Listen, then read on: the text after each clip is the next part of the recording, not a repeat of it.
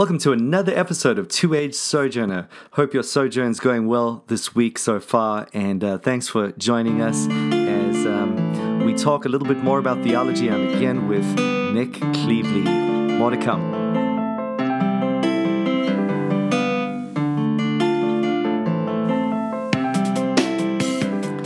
Nick, what's going on? Hey, not much, bro. Not much. How's it going on your side? Good, man. Uh, how has uh, your preaching been lately? Are you doing Are you doing uh, conclusions to your sermons? yeah, sometimes. You know, when you're in a series, you don't really need conclusions. You only need a conclusion in the last sermon in the series. a little little in-house joke. Uh, I actually got Nick to uh, an Acts twenty nine conference, and he just like decided to end his sermon. he was it's one of the keynotes and he just basically said all right i'm done. All right let's let's pray. It was the most Fresh epic landing. most epic ending i've ever heard. I've, usually yeah i don't know. This is the thing that i always dream about doing and i've never got the guts to follow through with. So it was awesome to just be in the room with you then. Uh, what are you preaching on at the moment? So um, I'm preaching through Romans, and uh, in particular Romans 15. cool. And what's going on Yeah. in romans 15 Yeah, so I mean, we're talking theology. So I was thinking uh, directly in line with your question, talking about what I've been preaching on lately, and that's um, missiology.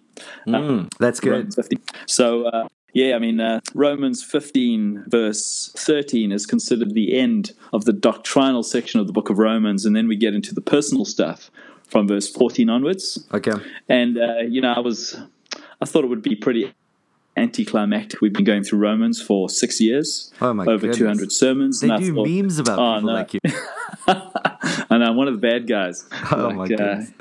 I can't, cool. can't help myself. But yet, But, it's- it um, might be worth saying that uh, you know that I know everyone that I know that is from your church absolutely loves it. So Yeah.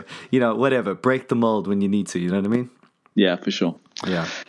Yeah, so from verse uh, 14 onwards, you know, I thought, oh no, you know, we this is, I'm going to be like dragging myself through this last portion of Romans, and it's been super exciting. Ah, cool. um, it's basically been a mini uh, theology of ministry and missions, really, uh, looking Cool. at Paul as an apostle, Paul as a church planter, and in particular, Paul as a pioneer missionary and a missionary to unreached people groups. So that's what I've really been focusing on lately.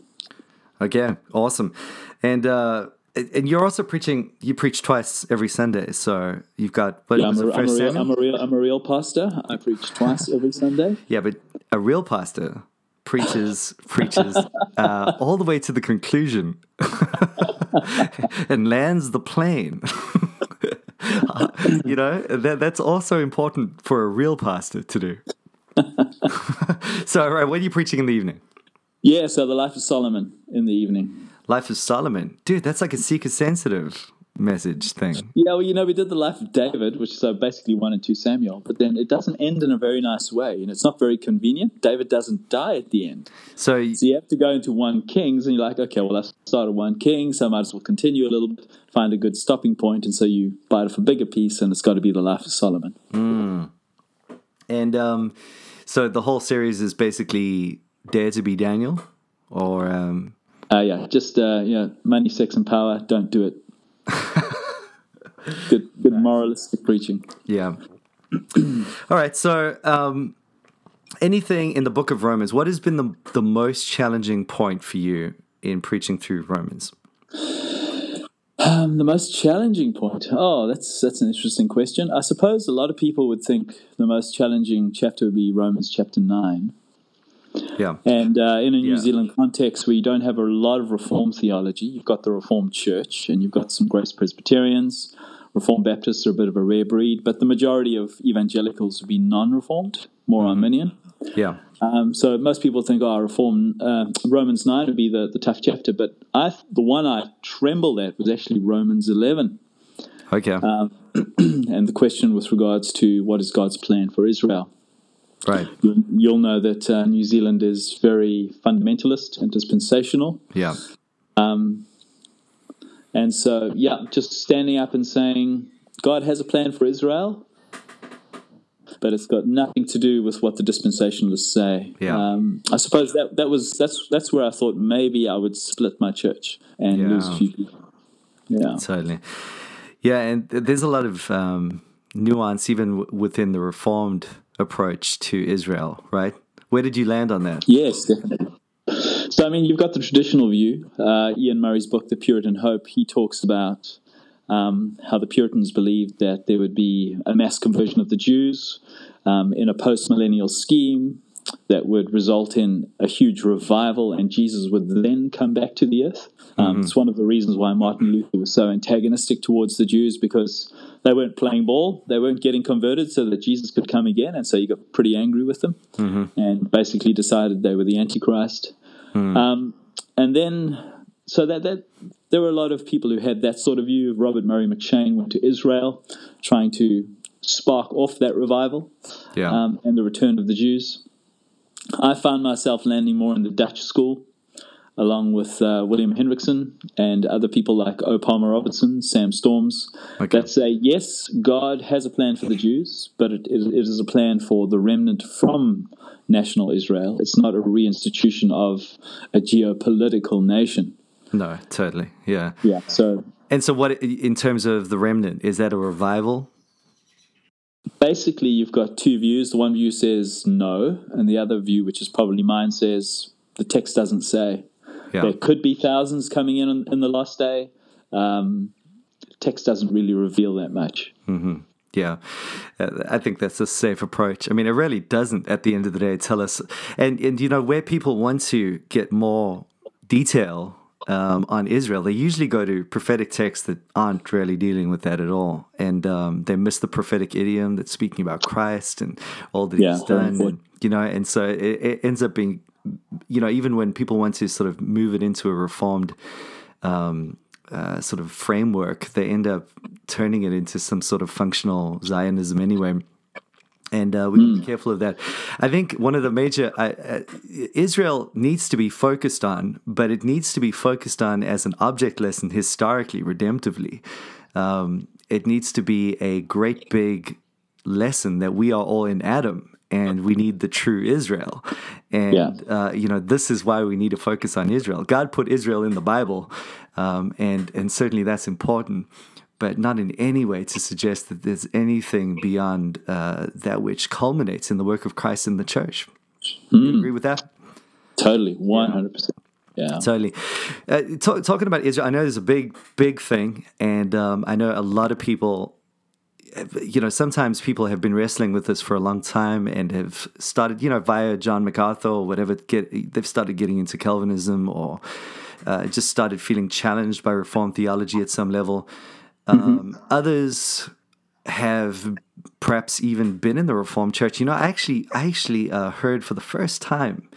I mean, I believe this happens, but I, I never actually heard someone say this before there was a very very conservative church reformed church and uh, one of the guys came out of that church and you know a few problems going on there but eventually uh, joined joined uh, with us and um, uh, you know, we started getting onto covenant theology. You know, as Reformed Baptists, we are still very covenantal, uh, mm-hmm. and and it's it's almost like his eyes were open to covenant theology for the first time, though he had been in some, uh, you know, in a very covenantal denomination.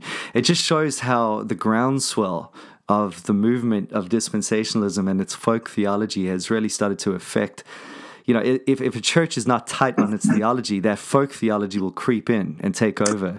Yeah, and um, and yeah, it's almost like people need to join the dots for the first time.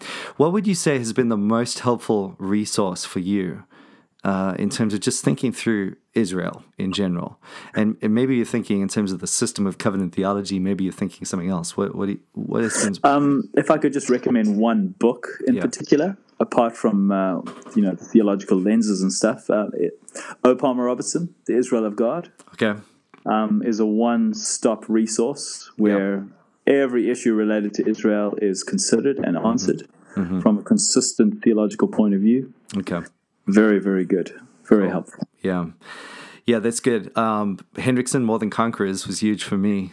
Um, mm, yeah. Just in terms of showing another way that's so very resonant. You know, even before you've got your covenant theology down, uh, if someone just wants to pick up the book of Revelation and a commentary and try and figure out what's going on there, Uh, Yes. Hen- Hendriksen is great because he just, you know, he uses all those types and shadows and symbols and imagery. And, you know, you'd almost have to be a little bit numb in the heart not to be overwhelmed by the way that, that everything John is saying in, in the book of Revelation uh, is, is so very, very resonant with the scripture and how it's all pointing forward to, to something that's already happened in the church. It's it's quite amazing. I remember reading that and oh man, it was amazing. It was amazing. Yeah. You, you also, right? You had a Hendriksen experience. Oh, definitely. If I read Hendriksen through the first time, and the first time I ever read him, I was like, "What is this guy talking about? He's sucking this out of his thumb." Yeah. And then you know, do a little bit more reading, read a bit more Vern Poythress, get your head around hermeneutics a bit bit more. Hmm. Come back to Hendriksen the second time, and I'm like, "Wow, Yeah. I he's actually he's he just cracked." knew what was going on. It was amazing. It was it was like he actually did a full circle. Didn't he? Yeah. He had mastered like what thirteen 20 languages. He could read and write in 20 languages. He learned Spanish at the age of 75. I mean, he was just a machine. So he had he had the language thing down. You could say that, uh, but he also Yeah. had the. I mean, he wrote, he's probably the most. Um, I mean, I think of all the Reformed authors, no one's really put out a uh, full New Testament exegetical commentary the way that he has. I know he didn't get right through the whole New New Yeah. Testament, but I mean, wow, you know, he's got to be Yeah, one very, of the very pastoral, very useful. He was a he was a pastor, so his commentaries are very uh, Yeah. very helpful for pastors and preachers. Totally. I use them a lot in the Gospels. I remember that. Uh, but anyways, Hendriksen's good. Hoekema is good. The, the, I mean, maybe one recommendation for, for someone, you know, they might be intimidated by all of those titles. They're, they're quite big books. Is there any easy, quick read? Uh, on Revelation or Israel, Uh, well, I suppose as they intersect anything that you can think that might help to just straighten that out. um, I mean, there's probably a couple of books I would recommend. Um, I found uh, Dennis E. Johnson's *The Triumph of the Lamb*. Oh, yeah, that was great. His commentary on Revelation is incredibly usable. Yes. very simple. Um, Vern Poythress, I think it's called the Re- Re- the Returning King. Yeah. Um, that's actually free online. Also incredibly helpful. oh, good. Yeah. Um, Um, and Sam Storm's Kingdom Sam Come. That, Storm's. that's a that's a big volume. yeah, it is. Uh, that's really good. but it And just good. coming back to the Israel thing and how it intersects with Revelation, one Yeah. thing that really helped me early on was uh, in the book of Revelation, you know, John heard the lion of the tribe of Judah, but then he saw a lamb slain. He heard 144,000, and then he saw a great multitude. Hmm. He heard of the bride of Christ, but then he saw the new Jerusalem. And so ah. just that, that duality between what, what you know, the same reality being described in terms of what he heard and saw. Hmm. And so the 144,000 who are always used by the dispensationalists to talk about male Jewish, Jewish evangelists. Hmm.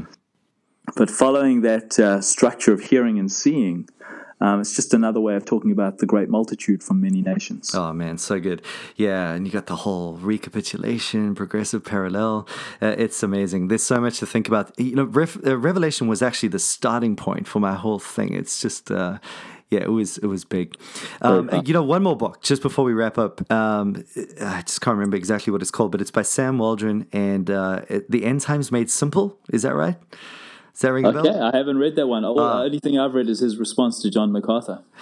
Right. Okay. Well, I suppose it would be. Uh, it, it's the nice thing about it is it's more positive. It's really just dealing with um, a, a two-age um, overview of theology. Really, um, uh, you know, it's a great book. It, it, it's uh, technically supposed to be dealing with amillennialism, but um, i in the process, it, it brings out a great covenantal overview, uh, a, a very strong grasp of the two ages. Definitely relevant for a two-age sojourner. So go check out uh, End Times Made Yeah. easy or simple. The problem is it's not that simple. It's not that easy. It's quite a big book, um, but it's probably one of the easiest, and so definitely worth uh, putting into your library if you did want to look for a good book on that. Um, But hey, we'll talk more about uh, theology and anything related to this topic. Uh, I'm sure it'll come up again and again. Uh, thanks for joining us on another episode of Two Age Sojourner.